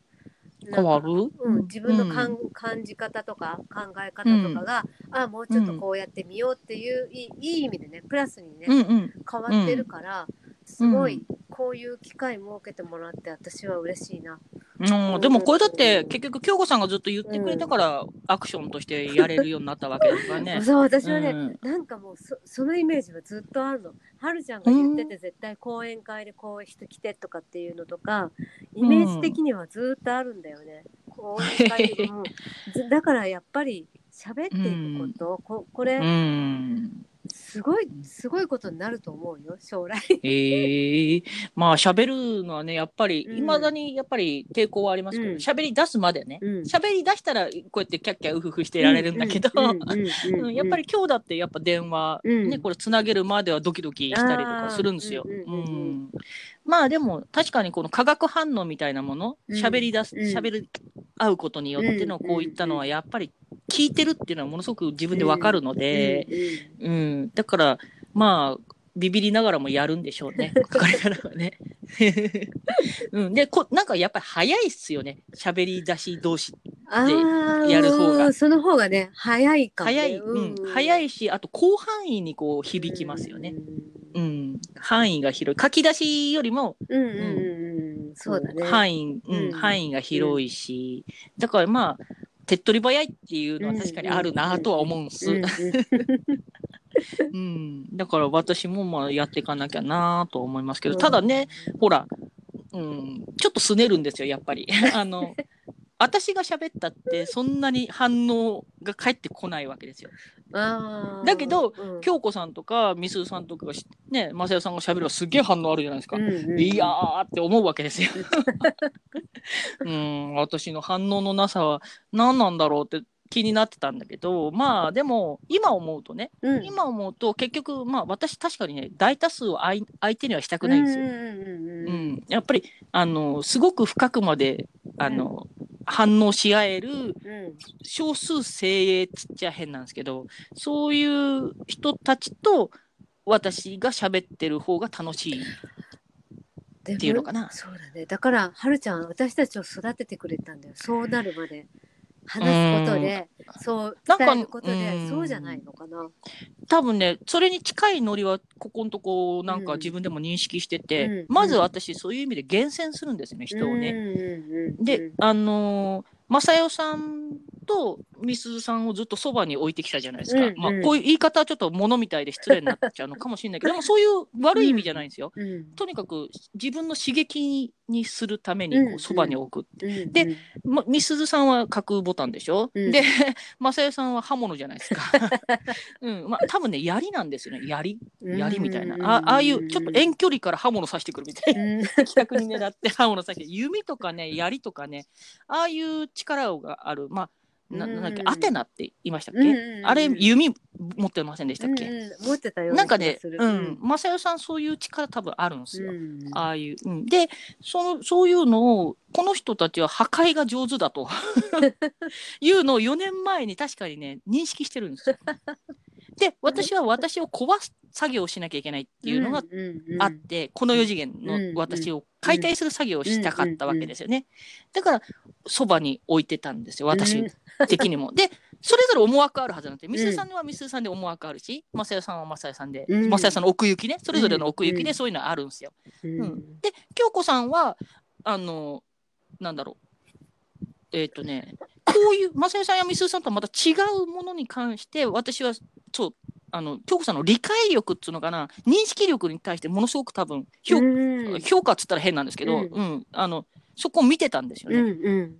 だけど、あまりにもひどいから、その、ひどいって失礼なんですけど、表現しなさすぎすぎっていうところの、うん、そのギャップを、あの、多分私は認識してて、うん。4年前あたりから、うん。あのグループにいた頃から。あ。うんうん、で、なんでだろうっていうことで、とにかく気になってたんですよね。うん。うん、どね。で、それが、あの、熊野の旅行で一緒にね、うんうん。リアルな、あの、京子さんを見たときに、ああ、と思ったんですよ。その、風、風なんだなっていうのは、おもあの時は、それは思ったんですけど、ただ、それ以上のことは特に思ってなくて、うん。あとは、なんだろう、今思えば、あとは時間だねって思ったんですよ。うんななるほど。うん、多分時間を取り戻すと、うん、あの、京子さんは、あの、花が咲く、まあうん、開花するんだろうな、みたいなニュアンスはなんかその時あって、うんうん。うん。で、あここ、あの、ゼロセッションうんゼロセッションって、きょ当時のあったあたりから私やりだしたじゃないですか。うんうん、その時に誰をやろうってなった時に、私が選ぼうと思ったんですよ。あの、募集なんかしない。絶対募集はしないと。うんうん私が選ぼうと思ったんですよね。で、選んだのが、中に京子さんを、だから入ったんですよね。うんうんうん、私がだからそういう意味ではそばに置きたい、うん置いて、で、そういう意味ではなんていうの、ツールとして扱いたいっていうのかな、うんその能力の高さを。うん、そういうことを私はやるんでしょうね。うん。やってたし、これからもやっていくんだと思うんですよ。うん。うん、だからやっぱりたいたくさんの人を相手にする気は基本ないんだろうなっていうのは、まあ、うんここのとこくっきりしてきましたうんね。うんうん。自分の中で、ううん。ん。うん。だからまあみ皆さんのこの強心力の強さあの発信の強心力の強さってすごく憧れるんだけどうん。憧れるんだけど、私はその仕事じゃないっていうことは一応分かってるんです一応分かってます、うんはいそれが最近腑に落ちてこう、うんうん仕方ないよねって今諦めてるところでそれだからっていうわけでもないけど、うんやっぱ今日みたいな話、うんその、うん八つ墓村とか、うんうんうんこんなの誰とも通じませんから。いやわかんないだろうね。うん。うん、だからこれを通じ合う通じさせることができる関係性っていうのを私はやっと作れたんだなっていうのを今思ってますね。うん。本当でも、うん。あのあの時からはるちゃんはそれをやりたくってやってたんであのそういう何？みんながそういう力があるのを気づいてて、こう徐々に徐々に慣れさせてって、あのもな慣れさせてて。どういうの？もっと自分でこう振り返りなさい 振り返りなさいとかってやらしていってだんだんみんながさあそういえばとかって気づいてきたような気がするうよね。ん、ああそういうのまあ私の奥行きではそういうのをもう思いっきり狙ってたんでしょうねきっとね、うん表面的にはなかなかピントが合わないことが多かったで、うん、こう拗ねたりもしてましたけれど、うん、でもそうなんでしょうね。だから、うん、やっぱりあのあの時りの理想が今こうやってこの4次元で体現、体験できてんなーって、うん。今本当思うんすよね、ううん。ん。自分の好きなテーマでこうおしゃべりができる関係性が今ある、あでもそれって楽しいよね。うんうん。うんうん本当だね。でしょ？あのうん。あの京子さんなんかはその草友とかね、うんうんうんそういう体験積んできてるけど、私はないんですよ。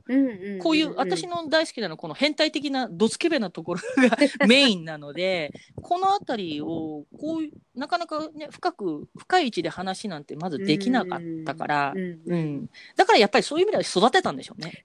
育てたと思うよ。だからみんなそれなりに自分なりに気づいて気づいてでようやくこうやって話できるぐらいまでみ みんな深掘りしてったっていうかそうなってきたって気がするよね。うん、仲間が欲しかったんだと思うんですよ、うん本当に。そういうおしゃべりする仲間が欲しかったっていうのはあったかなって。うん。だから、うん、4年かかりましたけど、できましたね。で、そうそうなると今度これがどういうふうに展開していくのかっていう面白さ、楽しみが湧きますもんね。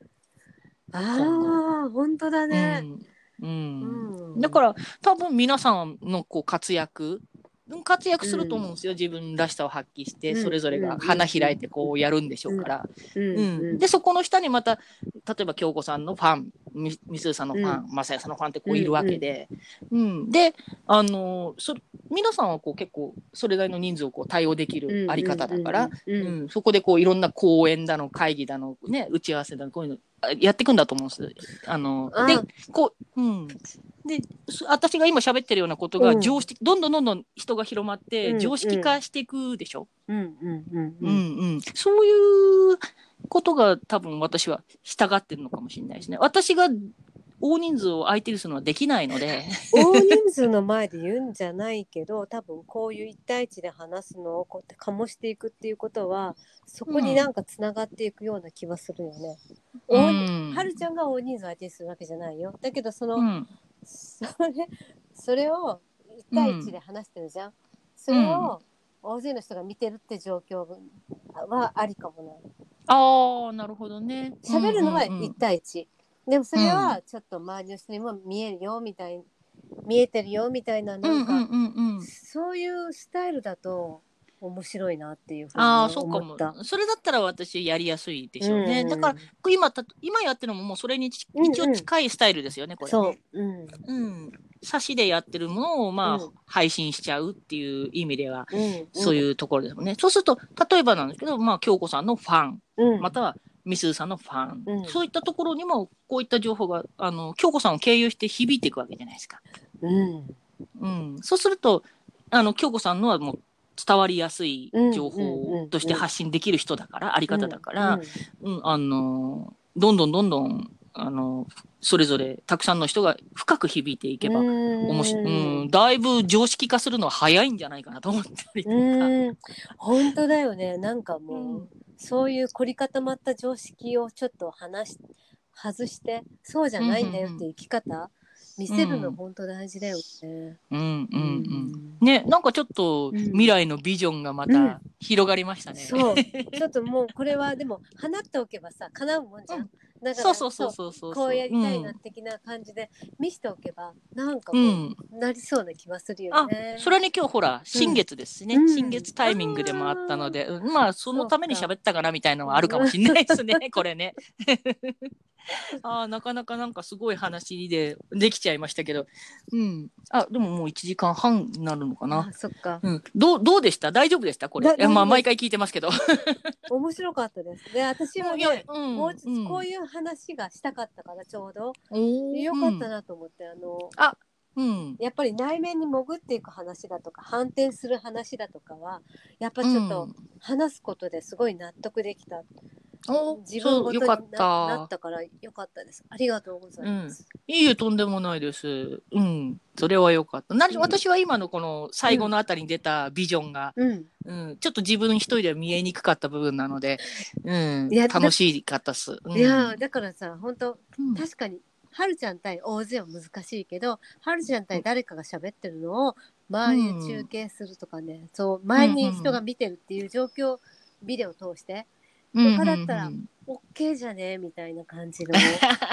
OK じゃね？みたいな、うん、そっか。じゃあ、うん、ここ今日、まあ、新月ですね。私もちょっとそれを許しちゃおうかなと思いますね、うん、OK しちゃう。全然いいと思う、ねねうんうん、うん、そうそれもある意味まあモテの一環にもなりますしね。うん、ああ楽しかったよかった、うん、今日も私もいろいろよく見えてよかったっす。まあこういうのもね響かせ合うことでできることだから、ね、やっぱり、うん、うん、このゲストトークはまた続けていく予定ですので、はい、えーまたよろしくお願いします。はい、よろしくお願いします。ありがとう。どうも長々とこちらこそすいませんでした。ありがとう。楽しかったです。嬉しかった。ありがとうね。はい、じゃあお疲れ様です。お疲れ様です。はい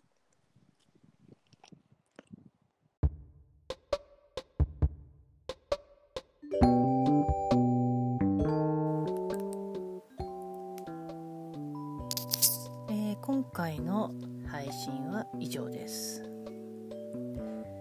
今日、えー、8月19日は13の月の暦で、えー、モンキーチュエンのウェーブスペルの13日目で、まあ、宇宙の門が開く日とされていました。